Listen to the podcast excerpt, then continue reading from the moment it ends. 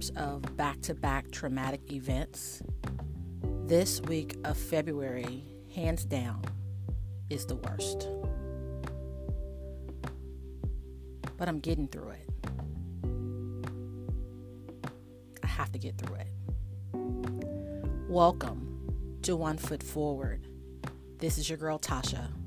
Let's get started.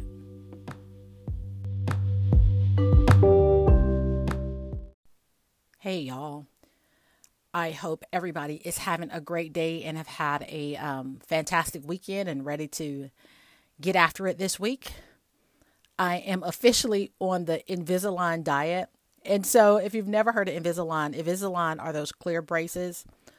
Um, y'all, I cannot drink my coffee and eat my chocolate without having to brush my teeth every time I do it, which keeps me from doing it in the car which is helping me break a bad habit. So thank you, Lord. I will take this small victory and um, get on with my life. But if y'all see me drop these 20 pounds real quick, you know it was Invisalign. So dropping pounds.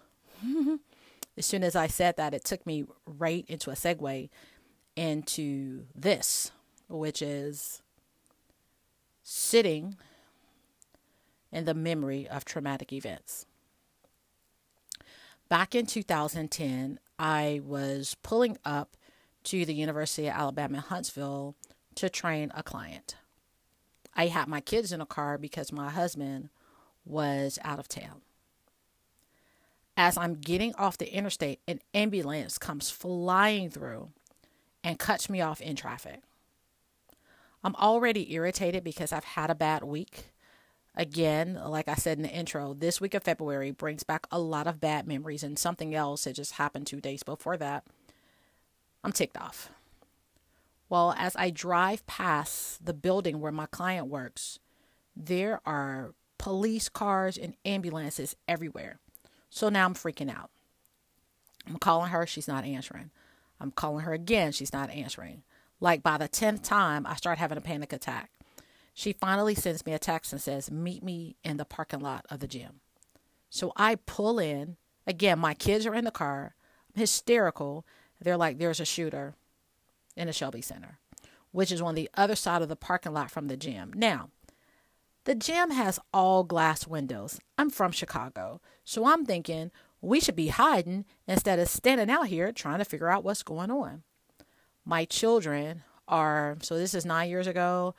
My children are six and 12.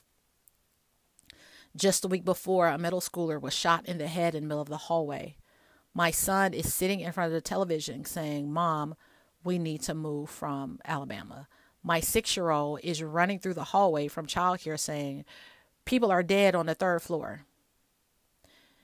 Come to find out, a professor shot six fellow professors Three of them died. That was the last straw, if I can say. That sent me over the edge with all of the other guilt and pain I was feeling. I was teaching a class that semester as a PE instructor, and um, I was on that campus every day training clients. I began to notice a shift where I couldn't eat. I literally ate oatmeal for two months. My stomach couldn't tolerate anything else. Someone very close to me had stopped speaking to me during this time. And I just felt heavy at the end of this, I had lost almost 20 pounds strictly from anxiety, which is what was wrong with my stomach, IBS, XYZ, or whatever. It was like I became someone that I didn't know. And it is difficult to teach fitness classes when all you've eaten is oatmeal. It took me a long time to sort of take in everything that had happened. And again, not directly affecting me, although I did have a client under a desk not too far from that room up there. But the environment And I think it just made me worse because I was already feeling bad. You know how it is when you have a bad day, it seems like it just anything. Um, not enough milk in your coffee. Um, you missed your favorite show by two minutes. It seems like everything just adds on. And a lot of that for me was because I was running, trying to pretend that these things never happened and that I was being dramatic and I could just get over it. I literally, a week and a half after that, got on a plane and I ran away from home. There are people who still don't know where I went. And I'm going to tell you now, it was no place exciting. My cousin lived at Fort Bragg in uh, Fayetteville, North Carolina. And I stayed in a hotel room for days I think he came to see me once. I think I may have went to the bookstore. I stayed in there for days. I just needed a break. I felt that same heaviness this week. Several of these events, and I can think about two, and I'm not going to mention them specifically because there are people who are close to me that do not know the details which was part of the issue the shame, the hurt. Um, people that I did trust telling me my feelings weren't valid. It's the reason why I haven't shared it with them. And so, out of respect, I don't want anybody um, close to me to hear this and say I had no idea. So, that's why I'm being super like, what do they call it? Vague booking on Facebook. I'm being vague. But two of these events, no one acknowledged my pain. I was dismissed pretty much. And the pain of that made me take everything that was happening, everything that had happened internally. I am a person that you can tell when I'm stressed. My body takes a physical hit. And I don't just mean the weight gain because that's what happened when my son was shot, but I mean like uh, my stomach swells. Now I have a headache. My back is hurting. It's like all the color drains out of my face. It is something that I cannot hide. And instead of feeling like I could face it, I just ran. It really didn't happen. It really didn't happen until a trigger, a trigger sets me off. One of the triggers is when people discuss Nelson Mandela's release from prison because one of these events happened that day. And it's hard to explain to someone why you are crying because you heard that Nelson Mandela was freed. It seems like it doesn't make sense. Running, running, running because the crying gives me the the the space to just say, "Oh, I'm having a bad day." No, I had a bad experience.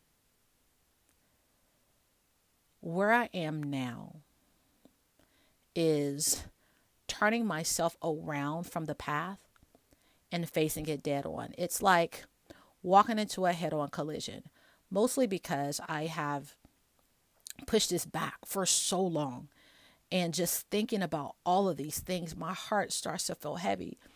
And it's almost like I can't believe I survived it. And I can't believe it still hurts. Iyanla Vanzant is one of my favorite people in the world. And no, I don't know her personally, but if you do, please tell her to call me. But Iyanla says, do your work. Do your work. I decided to just embrace what had happened. And I'm not saying accept it, I'm saying accept it for what it is. And for me, instead of waiting for someone to come and offer me an apology or to say, I'm sorry I didn't hear you, or to say, I'm sorry this happened, I decided to give myself permission to apologize. I'm sorry that happened to you. I understand how you feel. It's okay to let it go. It's hard. And I don't want to say, all you have to do is forgive yourself and walk away. That's great. Someone said something to me like, oh, you should just be able to. And my response was, do you have a 12 step program for that? Because if things were instant for all of us, then none of us would be stuck. There's a process. My process is to not run when the thoughts come to my head. I don't want to drown it out with books. I don't want to drown it out with food. I don't want to drown it out with music. I want to sit in the moment and feel what I was feeling at those moments in my life. I acknowledge the pain. And I'm going to tell you, acknowledging it for yourself can totally just change how you feel about the situation because we're so busy, or I won't say we, let me say me. I'm so busy trying not to show people that I'm sensitive or I don't want people to deem me as weak. And so I fake like it's no big deal. And nobody asks me about it because most people don't remember any of these events. Some people close to me don't even know. The work was mine. I feel what I feel. I remember it. And just like clouds, it's one of the things I say in my yoga class. When you see clouds, you don't reach up and try to grab them, you acknowledge them and let them pass. It is the same way with remembering, remembering the emotions of something traumatic. I might cry, I might scream, but I don't move from the space. I'll allow them to come. I don't try to grab them and put any extra meaning on them or give any extra attention to them. And I let them float away. I have to tell you, this is a repeat process. Like, even as I'm sitting here, all of the visual pictures, the words, I hear them and see them all. But I'm not going to react and give them any more space than they've had in my life. Because the difference is, I now know I want to heal as opposed to hoping I will heal. Wanting to is an action. Therefore, I am more aware of the pain that is inside, and I want to be free from it, not feel like I am enslaved by it. Our first step is acknowledgement. It happened. And if nobody's told you, I'm sorry. I'm sorry it happened to you. I hope you forgive yourself. I hope you walk out of the shame. I hope you walk out of the guilt. I hope you walk out of the anger. I hope you walk out of the frustration because I wish somebody had said that to me. Can you see me? Can you hear me? Does it matter? I want to tell you that once you acknowledge it, it stops having so much power because you're not fighting yourself trying to avoid the thoughts. I'm stronger because of everything that happened to me. But the bitterness was making me rot inside. Not just the bitterness of the people who hurt me, but the bitterness of people who didn't rescue me because you know what? I needed to rescue myself.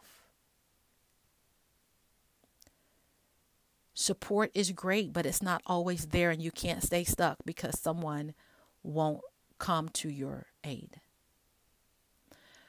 Perhaps if I had spoken out to a different set of people, I might have been supported as opposed to rejected, but I didn't, and it is what it is. Be open to your process. Let it run through.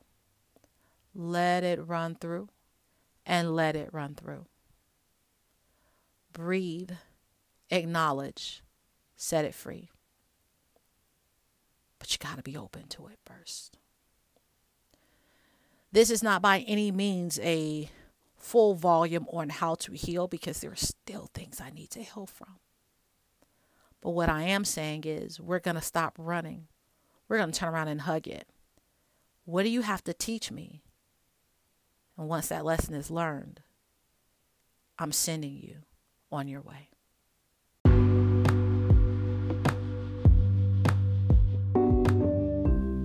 I want to keep this conversation going. I want this podcast to be about more than kettlebells and push ups. We're in this thing to be holistically healthy mind, body, and spirit. Feel free to email me at hiphealthychick at gmail.com or find me on most social media platforms at hiphealthychick. Be well. Until next time.